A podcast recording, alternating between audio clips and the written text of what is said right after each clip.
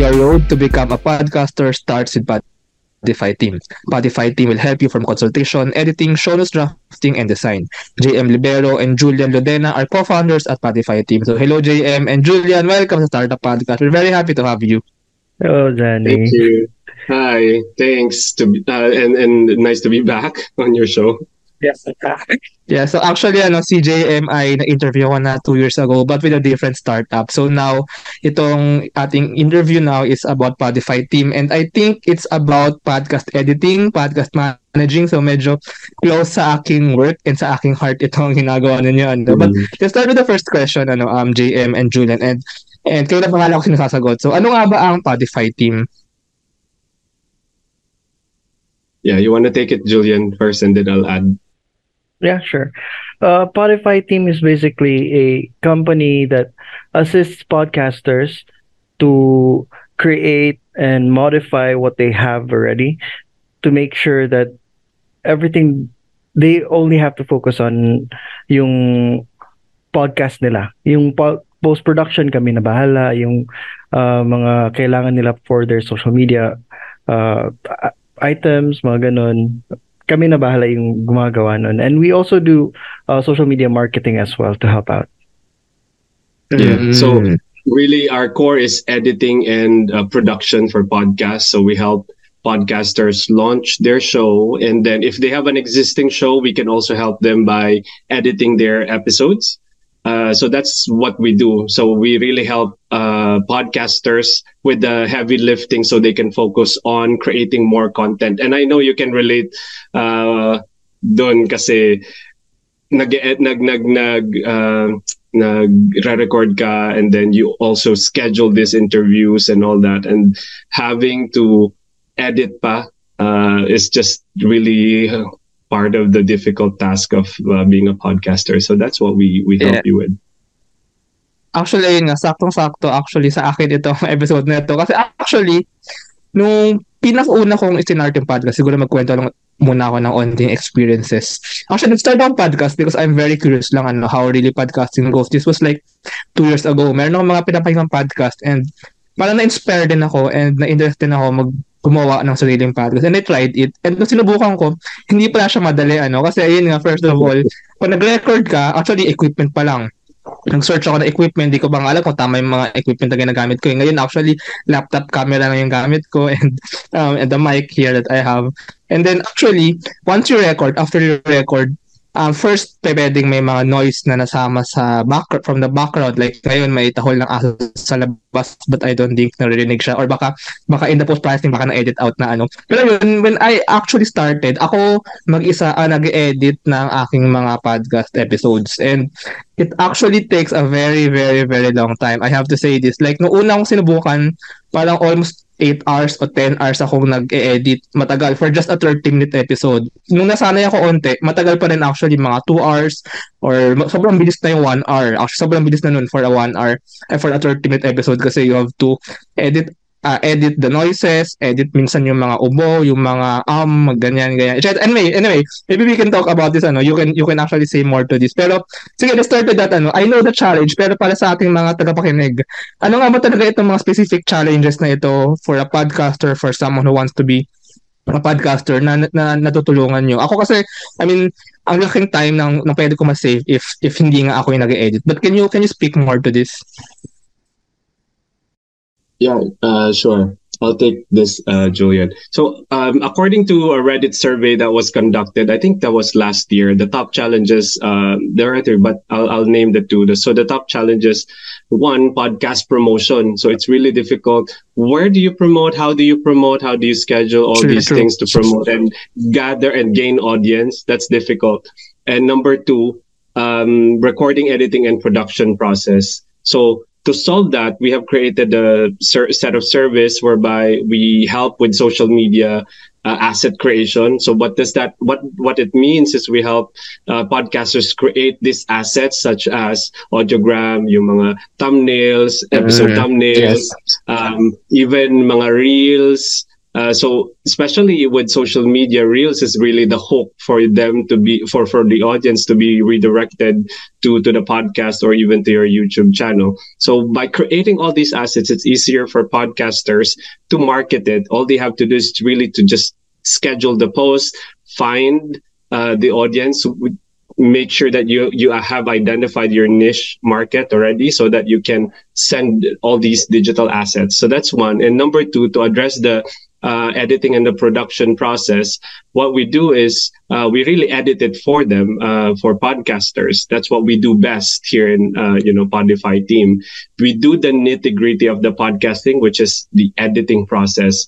Uh, I and I know you you mentioned it already. You can attest na you do an interview for an hour and then you do another set of uh, you know you, you edit the the whole episode again it's not just an hour especially you want to have a perfect um, episode. So it, it may take one to two hours to edit it. And if you're a new podcaster, more so because you don't know how to use yes. the tools, you're finding out the, yes. the tools that you want to use. So it may take even four hours just for one episode to be edited, plus the one hour um, interview you did, plus the hours of planning, scheduling, and finding the the perfect interviewee for that episode. So uh, those two top two uh, challenges of uh, podcasters is what we are addressing.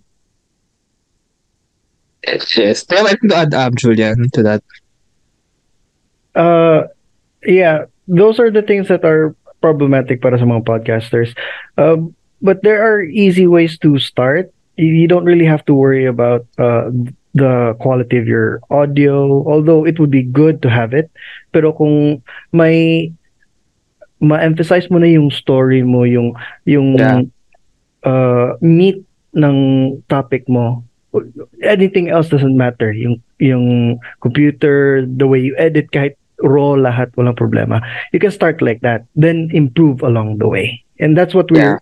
uh, uh, we're aiming for na kahit you're starting, we can improve it there and then. Exactly. Actually, ano, no, may, may actually, may napakalaking learning curve actually for starting a podcast. And actually, even you traverse down that learning curve, kahit mabilis ka na, ang tagal pa rin nung kailangan occupy na time for editing and for all those mm-hmm. stuff. I can actually attest to that. Even yung sinabi ni JM na yung hours. Actually, ako personally, um, itong episode to ay around episode 130. So, that's more than 100 episodes. Kinakalculate ko actually yung time na ginagamit ko to produce an episode. Napaikli ko siya actually, pero ang tagal pa rin. Parang hindi pa rin ganun kasulit with like the mm-hmm. time, with like the manpower that that I spent. Ano. Pero yung streamlining, ano, especially I think kung ang mag-edit ng mga ng podcast episode ay talagang mga expert, yung kumbaga podcast ed- editors talaga na marami na rin experience para mas mas streamline yung process, mas mapabilis yung process overall. And I actually like ano na ako, like as a quote unquote content creator, I can focus on my niche. I can focus on the startup to the interview. I can focus on making like an um, interesting questions to ask. I can focus like um, the proper narration and I can focus all those other things. And then yung podcast, kumbaga yung like yung audio um, content mismo, yung audio processing mismo ay ay for for for Podify team for example. Pero puntahan natin yung core nito ano yung podcast um ako siguro I can understand I can relate now at least now ano nga ba ang podcast pero let's go with that para ma-appreciate naman nakikinig ano nga ba ang podcast baka may mga iba na hindi pa naman talaga alam ko anong podcast or hindi pa na-appreciate ang beauty of podcast. So, can you speak to this ano? I mean, what's really a podcast? Bakit may bakit parang interested yung mga tao ngayon maging podcaster? And our podcast for individuals or maybe for companies even or for organizations. So can you, do you have some thoughts ano, about this? Yeah, go ahead, uh, Julian. Yeah. Okay, uh, technically yung podcast is the updated version ng FM na Instead of ano, you have to buy all this these equipments para may signal ka, makakuha ka ng signal for the radio, mga ganun, and have a radio station of your own. Hindi na kailangan, you just need kahit yung phone mo lang, yung computer mo lang, and you're good. Okay na yun pang podcasting. That's the thing about podcasting as well because you already have uh, most everyone already has gadgets. So you can start with anything that you have. Um, tapos basically it's like you're talking to yourself explaining your side of life or kung ano naman yung um, experiences mo or possibly may storytelling kayo, you can have that as well. That's basically podcasting can be anything that you want. Anything, yes. Mm. Yeah, and to add to that, um, podcasting really is a no, very popular form of uh, media now because uh, it's digital and and also now it has video. I think tong una kasi audio lang talaga siya. Yeah. And it's something that you can do or you can listen to while you're doing something. Unlike kung nanonood ka ng TV, you're stuck where you are. But if you're listening to a podcast, you can go running, you can go to the gym, you can cook, you can do whatever you want while listening to a podcast. And even in the US, very much, uh, when you're driving and you're listening to podcasts, it really helps you're listening to something or you're entertaining yourself, especially if the the the the podcast is very entertaining. But um, my for me, podcast really is um, more powerful now more than ever because it democratized sharing of information. There's no limit to what you can do, what you can share. Uh, that's two-sided blade, right? Because it's not filtered, it's not it's not controlled, and so some information may be damaging, some information may be very helpful. Um, and then that's why I think it, it, it is very popular because it's also free. Ang cost is more on the content creator because as content creators you do everything you pay for everything. But as a listener you don't really pay for anything. You just listen you just look for the the episode or the content creator that you like uh, or the categories and topics that you want to listen to and then madali na siya because it's it's really easy you have you know channels like Spotify YouTube and and and all those uh channels and um, and it can be created. Podcast can be created by anyone, uh, like what Julian said. As long as you have a microphone, an iPhone can be a really good um, tool. Na rin. Um, sometimes it's more powerful than a digital camera, diba? So anyone Yeah. can do it. An organization, an individual. So for influencers, podcast is really used right now for self branding. While Yeah. for companies, it is used to promote the brand. So if you are, let's say, an expert in law, you can create a podcast. If you're a lawyer, then you can create a podcast that talks about, you know, um, challenges uh, and then help um, customers or clients uh, about their issues. And that you create, um, you create authority in the field where you're working because you talk um, as an expert uh, in in let's say uh, law. So that what that's what makes a podcast really uh, dif- different in in terms of um, being a form of media right now. Eh, actually, very much agree. Ano, para itong actually evolution ng broadcast media nga. Um, Mm. First of all, yung sinabi ni Julian na instead of like like a radio na based like in transmitted through radio signals, Mm. somehow mas accessible now ang podcasts kasi now kasi hindi na rin naman ganun kauso yung mga devices na nag na nagkukuhaan ng radio signal. Mas uso ngayon yung through internet, diba? Like through through through through the what do you call this? The cyberspace or the the the, the web kumbaga.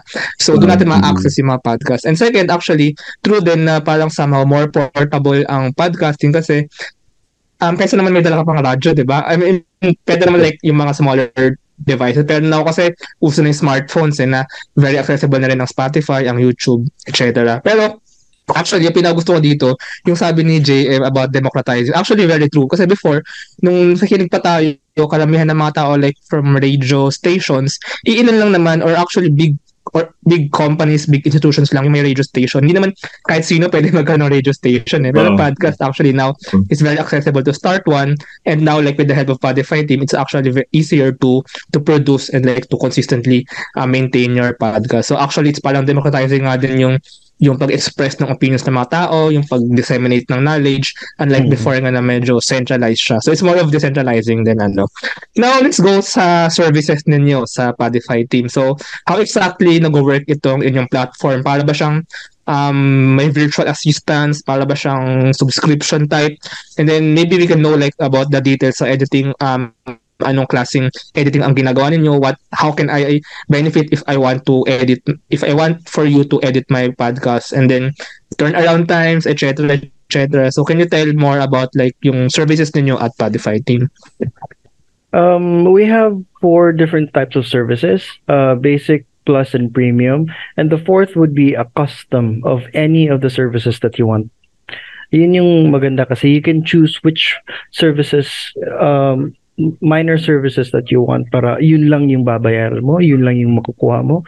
Tapos technically yun lang yung kailangan mo uh, on your own. You can upgrade mm-hmm. along the way or remove mm-hmm. some stuff if you want as well. Kung you think na hindi ko naman to nagagamit or it's not really mm-hmm. useful for me right now kasi walang um, nakukuha from my viewers so tanggalin ko na lang muna to. Mga ganun. So yun yung four subscriptions namin. You can also uh, have na yung you want to try it out one time lang. We still do that or i-subs- subscription din siya na isa lang, uh, audio editing lang or video mm-hmm. editing lang, wala nang iba. Uh, as for the different services namin, we do audio and video stitching. Pwede, la, pwede na, yun lang yung kailangan ninyo sa editing. You don't have to be uh, comprehensive about it, meaning tanggalin yung ums, us, and um, mga filler words ay yung mga mm. ano. but all of our services will have noise removal um background um yung mga towel ng aso mga ganon. Tinatanggal namin yun as much as we can. Hindi naman lahat matata- matatanggal mm, true true true. so long as ma- mabawasan siya that's good enough. Uh, we also do uh, social media um, shorts content na 30 seconds to 1 minute na content for your uh, YouTube shorts, reels, mga ganun, and show notes. So basically, those are the things that are important sa amin. And mm-hmm. recently we've started with the social media man- managing as well to plot out everything that you need for your social media. Uh, JM, do you have anything to add about that? Uh, yeah, well, uh, just like what Julian said, we're also uh, diversifying to social media because, as I mentioned earlier, yung challenges ng podcaster is promotion, and so a lot of uh, our clients they don't have time to schedule the posts on social media na isa-isahin pa niya because they're really busy in you know they have they they have their job. And then they also have to spend time scheduling the the whole interview and then finding interviewers and then recording. So the the, the editing and then the the social media part is really something that they want to outsource uh, to us na, and we can do that. Uh, usually the turnaround time for turnaround time for editing is just uh, in three days. Uh, if you want to have oh, it wow. faster then we can do uh, we can also do uh, 24 hours oh. editing as well. Yeah Yeah, actually, ang naisip ko dito, yeah, so actually dati no, nung, ayun, nung, nung pagod na ako mag-edit ng by myself, nag, nag-search ako actually ng, syempre nag-canvas ako ng mga podcast editors, nag-check-check ako. And actually, sa inyo ko na nakinig, na narinig so far, yung may custom. Yun actually hinahanap ko dati na hindi ko pa nakita, baka meron namang ibang ngayon. Pero I think medyo unique ito sa inyo. Kasi totoo, um, nung naghahanap ako ng like package, usually kasi mga subscription packages na ito yung price, ito yung services, hindi ko naman kailangan yung iba. Like, hindi pa naman ako ready nun for for an audiogram. Hindi pa ako ready nun for a reel, for example. I mean, yeah, kasi nung una, nung una wala pa video actually. Parang, actually, I think yung episode with JM, isa yun sa mga Oo. pinakaunang episode na may video. Pero that I think we re-recorded uh, before tayo magsimula, parang audio lang and then uh, re-record ulit natin so, kasi so, may video yeah, na. No? Impromptu pala yun na nag-video tayo. Uh, mm-hmm. Yeah, yeah, yeah. Kasi hindi pa ako ganun kare, hindi pa ako sure noon I mean about making it uh, into a vidcast for example. Pero I mean uh, it's true actually ano na also in social media, yung iba kasi like um, hindi naman gusto nag nag post regularly or maybe Facebook, um, LinkedIn or whatever, wherever gusto din i-share. Iba ayaw naman sa LinkedIn, ayaw naman sa Facebook for example. For example lang. So actually paggawa ng custom ano, I think that's a very good thing then.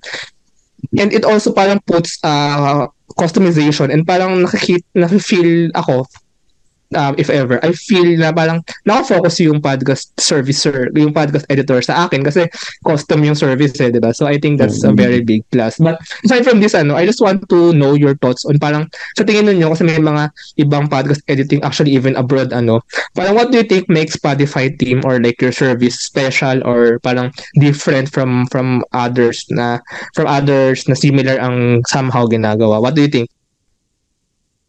Uh, one thing is ang uh, yung ano kasi I've worked as a podcast editor for uh, since 2019. Uh, I've worked with different companies as well. Nakita ko yung mga the way they do their service, the system that they have, mga ganon. And there are uh, problems with them. Yung iba may kumukuha sila ng um, subscription from uh, company tapos may mga problems, may mga updates, yeah. tapos problems in between the updates, ganun. Mm-hmm. Yung iba naman, they, they, they download different kinds of applications just to make mm-hmm. sure na makuha nila tong ganito na service. Tapos, ma- medyo malaki yung price nila because of the services that they mm-hmm. brought into the company. Yung sa amin naman, we only, we, we want to make it easy for the clients, the podcasters, and ourselves. Na we don't have to spend too much. If, kasi if we don't spend too much, you don't spend too much, right? And yeah. the less you spend, the better it is for you as a content creator. Kasi yeah. um, you don't have to worry about expenses na, right? So, yan yung one of the things that is that I know is better. Kasi I've seen the mistakes that the other companies made So I'm trying to improve it with this one. Mm.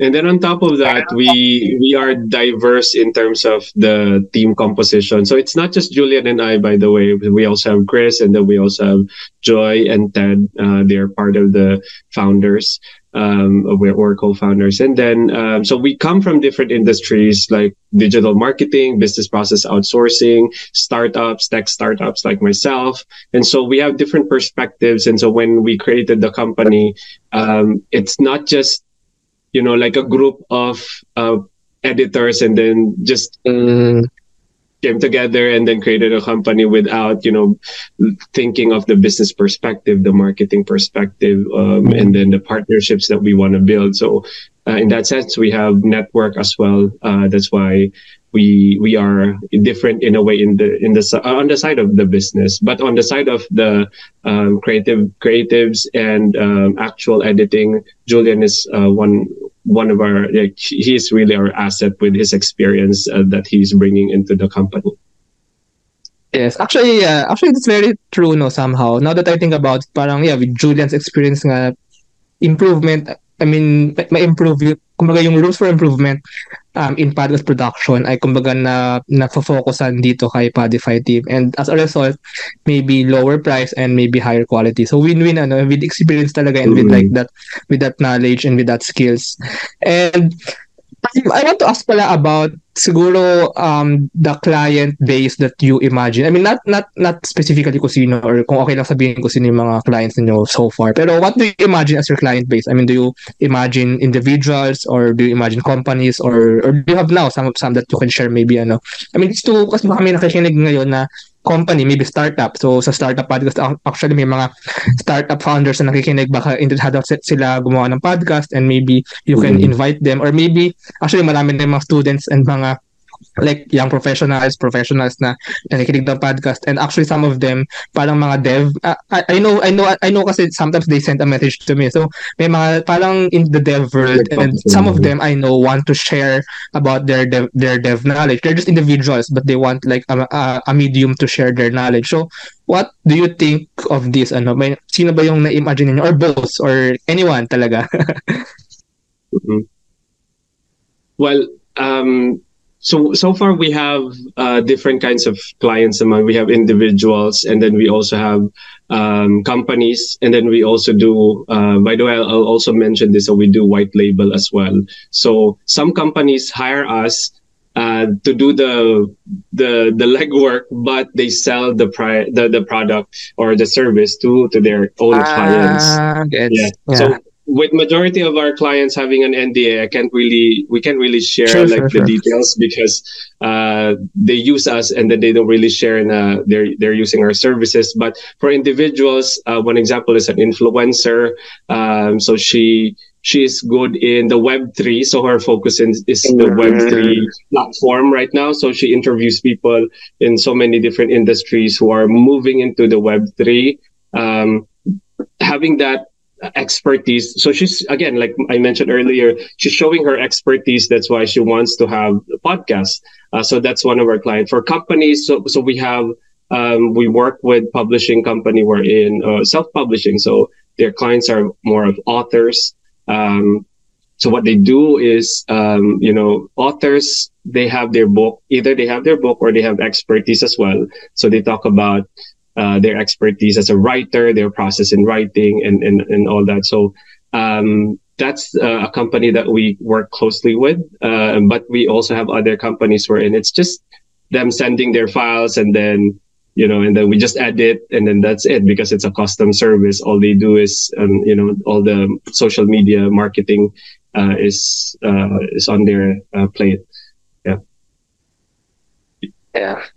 Yeah, so punta tayo sa kwento, sa mga stories, some stories behind Padify team. So si JM nga ay actually na-interview na dati and actually JM has had uh, like a lot of experiences sa tech startup world ano. So can you si Julia naman ay like uh, may experience like in podcast editing, podcast production before. So I think this is a good combination as you've said sa inyong team ano.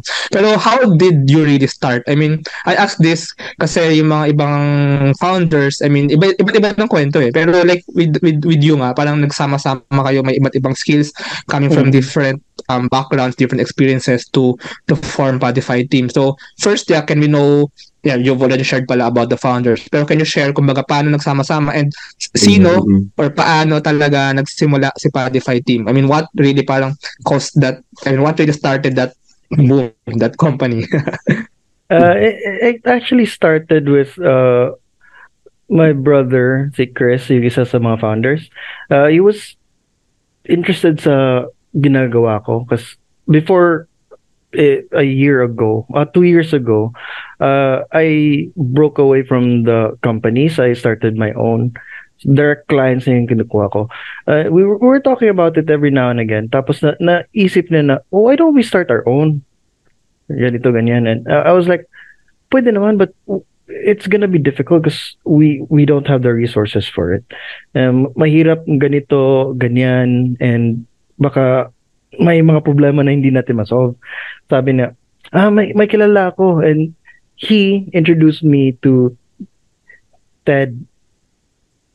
Connected sila ni Ted. So, pag uh, we sent a message, they they spoke, tapos sabi ni, I think sabi ni Ted na ano, na they needed help with something as well kasi they're looking for uh, a new venture. Parang ganun. Tapos, uh, they, they're not sure about how things go. So, they included JM as well. Pag meet namin ni JM, I was like, oh, this is perfect. Uh, may experience sila sa BPO, tapos ako sa uh, ano, wedding industry, tapos yung podcast editing. When we spoke, ka- kaming lima, it was like, kompleto lahat. Yung mga kulang ko, nandyan sa kanila. Tapos yung mga kulang nila, nan- nandito sa akin. And I was like, ah, this is really perfect. So, y- yung brother ko, yung bridge sa amin lahat, he, he explains to me kung how things work sa BPO, the system and everything. So, he's a, a very great asset para sa amin. He tells, he sometimes, ano, yung mga hindi ko ma-explain na maayos to JM and the guys, he explains to them and back and forth. So, perfect talaga yung, uh, yung lima. Mm-mm. yeah, um, um, before I ask pala the question, uh, sorry JM, uh, first lang sa, about sa BPO knowledge. I mean, I mean, that's a very good concept kasi. So, actually, it's amazing, ano, I mean, now ko lang din naisip, ano, uh, and maybe JM nga can, can answer this as well. Parang, kinocombine nyo rin somehow yung podcast production, podcast editing, dun sa may concept ng BPO na many clients come for like to to to outsource maybe yung podcast production nga. And the, Mm-mm. this BPO company this company will handle all those operations all those processes for the for the company. So tama ba yun? And yes J, uh, JM go ahead. Yeah, actually, it, it was a perfect thing because uh, in BPO, we look for clients who want to outsource the business to us. But when we met uh, Julian and Chris, it was us creating our own company and we'll just use our knowledge in BPO to find clients and then mm. to do the, the actual work and then use the workflow that we do in BPO, which is pagpasok ng client, um, yung onboarding process and then production process. So which is very basic sa, sa BPO. You have to have these uh, processes in place so that the clients are happy, the clients don't get lost uh, in in translation in in the in the full production process up to offboarding and delivery of service. That's what uh, we we really do in BPO, uh, no, like outsourcing the business. But this time around, it is our own company, and then we we look for client who wants a direct client who wants to uh, know, to outsource the podcasting or any types of service uh, to us. So uh, the podcasting is just the beginning, but we are slowly diversifying into so much more, such as social media. We're also diversifying to video editing of any kind of um, of industry or service, mm-hmm. and then especially now in in social media, mm-hmm. reels, short form videos are a big hit uh, because of the attention span of the yeah. consumers, and so creating uh, having that expertise in creating short form videos is also helpful for businesses and that's what we are also moving into. And then in in in publishing uh, of books book trailers the naman is very popular uh, because when you have a book launching you want to have a nice video presentation of your book and what it says about uh, the story. So those things we're diversifying our our uh, service offerings uh, to to customers Yeah, actually, actually, first of all, ang ganda ng story, ano, so si Julian na may experience nga sa Patos Production and want to make it like a fully fledged business, so yung business operations.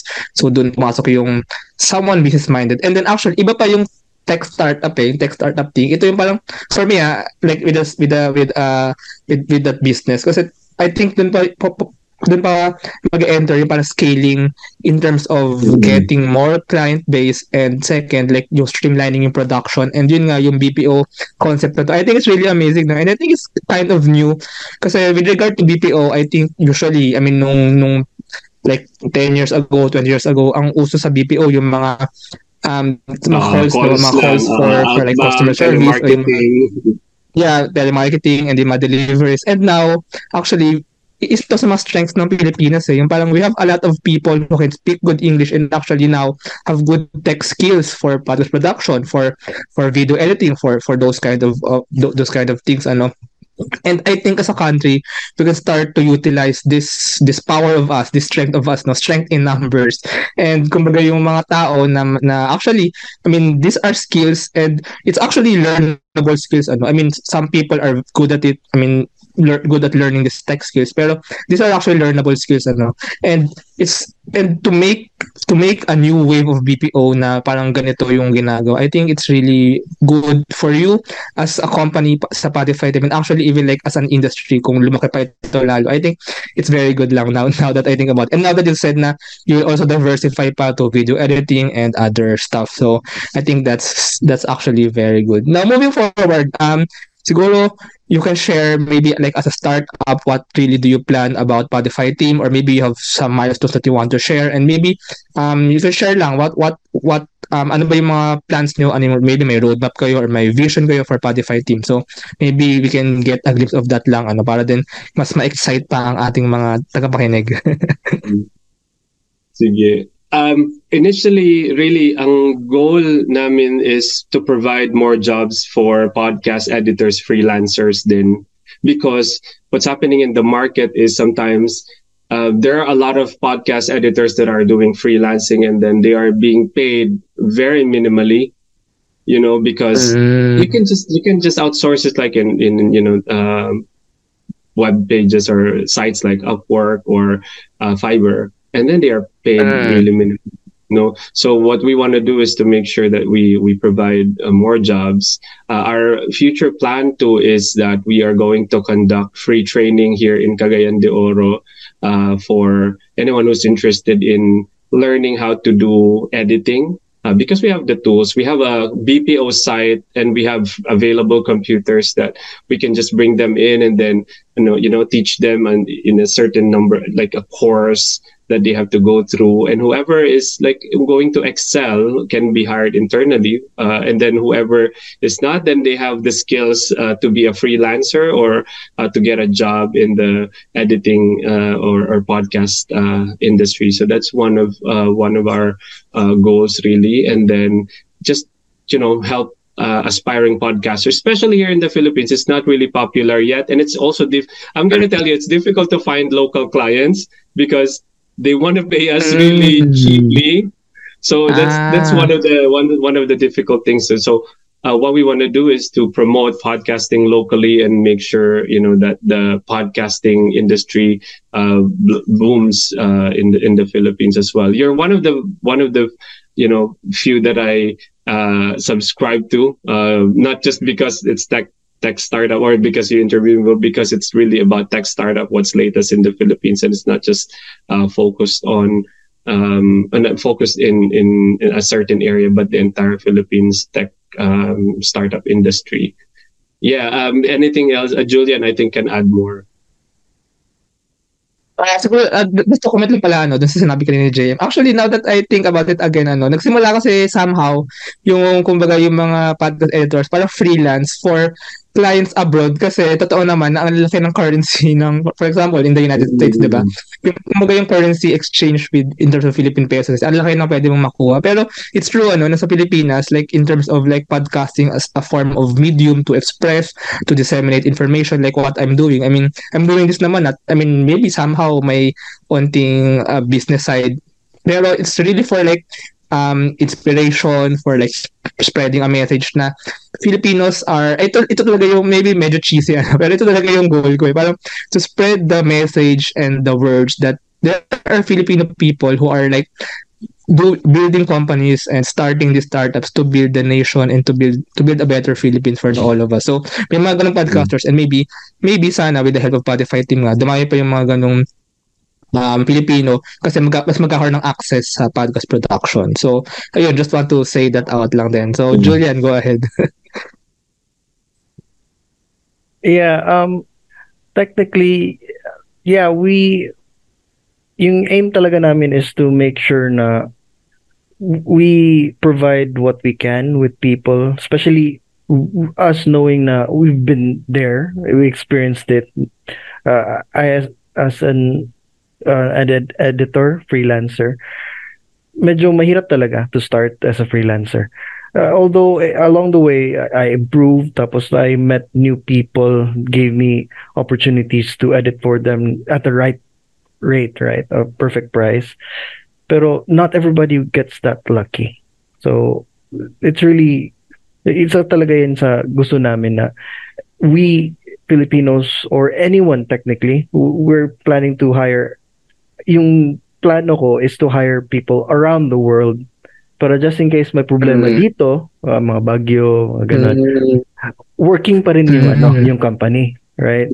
So yung mm. dito sa Philippines may bagyo, everything is down here. Pero meron pa kami sa sa let's say sa States, sa Canada, we we know people there and eventually hopefully we'll be able to hire managers and editors as well from there para yung system hindi ma-down din. Yeah, so it's an advantage ito actually. Kaya din maganda ang podcast editing um, kasi you can do it at home. Uh, I mean, I, I'm not sure with, with what you plan, ano, pero parang you can, it can be like work from home because if you have your computer, if you have your tools for editing, for production, you can actually do it remotely. Ano. I mean, kaya din may mga clients yung mga ibang um, Filipino podcast editors abroad kasi pwede namang remote yung ano. So, pero ang ganda rin idea na parang uh, your company, yun nga, may mga, may mga team members from different parts of the world, pero you can still work together as a BPO, no? So, yung client base ay aggregated and then yung services actually ay kumbaga nag, nag sa synergistically combined them together. So it's actually a better quality na, na service and the product for for clients. So I, I actually very like that idea. Ayun, so uh, maraming maraming salamat um, JM and Julian for this conversation about Podify Team. So it's actually a very exciting um, startup um, podcasting. Marami pang mangyayari podcasting lalo sa Pilipinas in terms of listeners, in terms of podcasters. So there's really like a very, very bright future to see pa. Um, um, if listeners pala want to know more about Spotify team, baka may nakikinig na aspiring podcaster or current podcaster na gustong magpa-edit or gustong magpa-promote or gustong mag-avail ng services. So how can they know more? How can they get more information about you and Spotify team?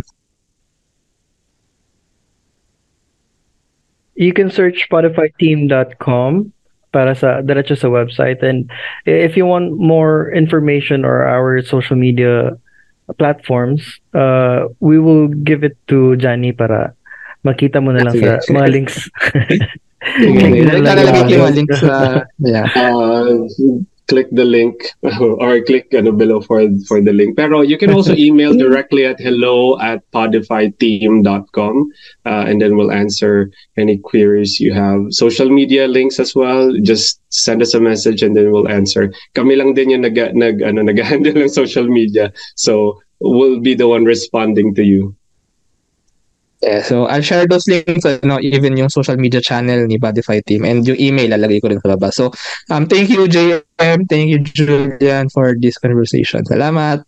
Thanks for having us. Thank you very much to our 32 patrons. This episode is super powered by TechShake, Asia's most active Philippine-based startup ecosystem builder creating bridges with investors, corporations, and governments. 1 CFO, tech-enabled CFO, bookkeeping, and tax services for startups and SMEs. Take 5 Outdoors, the best guided outdoor adventure tour in the Philippines. They specialize in hiking and mountaineering trips. Benjoy's Food Products, the home of premium bacon and Tapa and Tocino. D-Buzz, Web3 microblogging app promoting freedom of speech and content ownership. Pinoy IP Works, capture your startup's value proposition through patent and trademark protection. Packetworks, the leading enabler and only Internet of Things social enterprise in the Philippines. Looking for buy and sell online with Sigurado sellers. And NutriCoach, the all-in-one productivity tool for dietitians and nutritionists. This episode is powered by Pareto Consulting, AltSwitch, ePlayment, Tuala, and Hive Energy PH. AskLex PH Academy is our official e-learning partner. Get certifications on Lean Sigma, project management, data science, and many more. Support the podcast through the links in the description.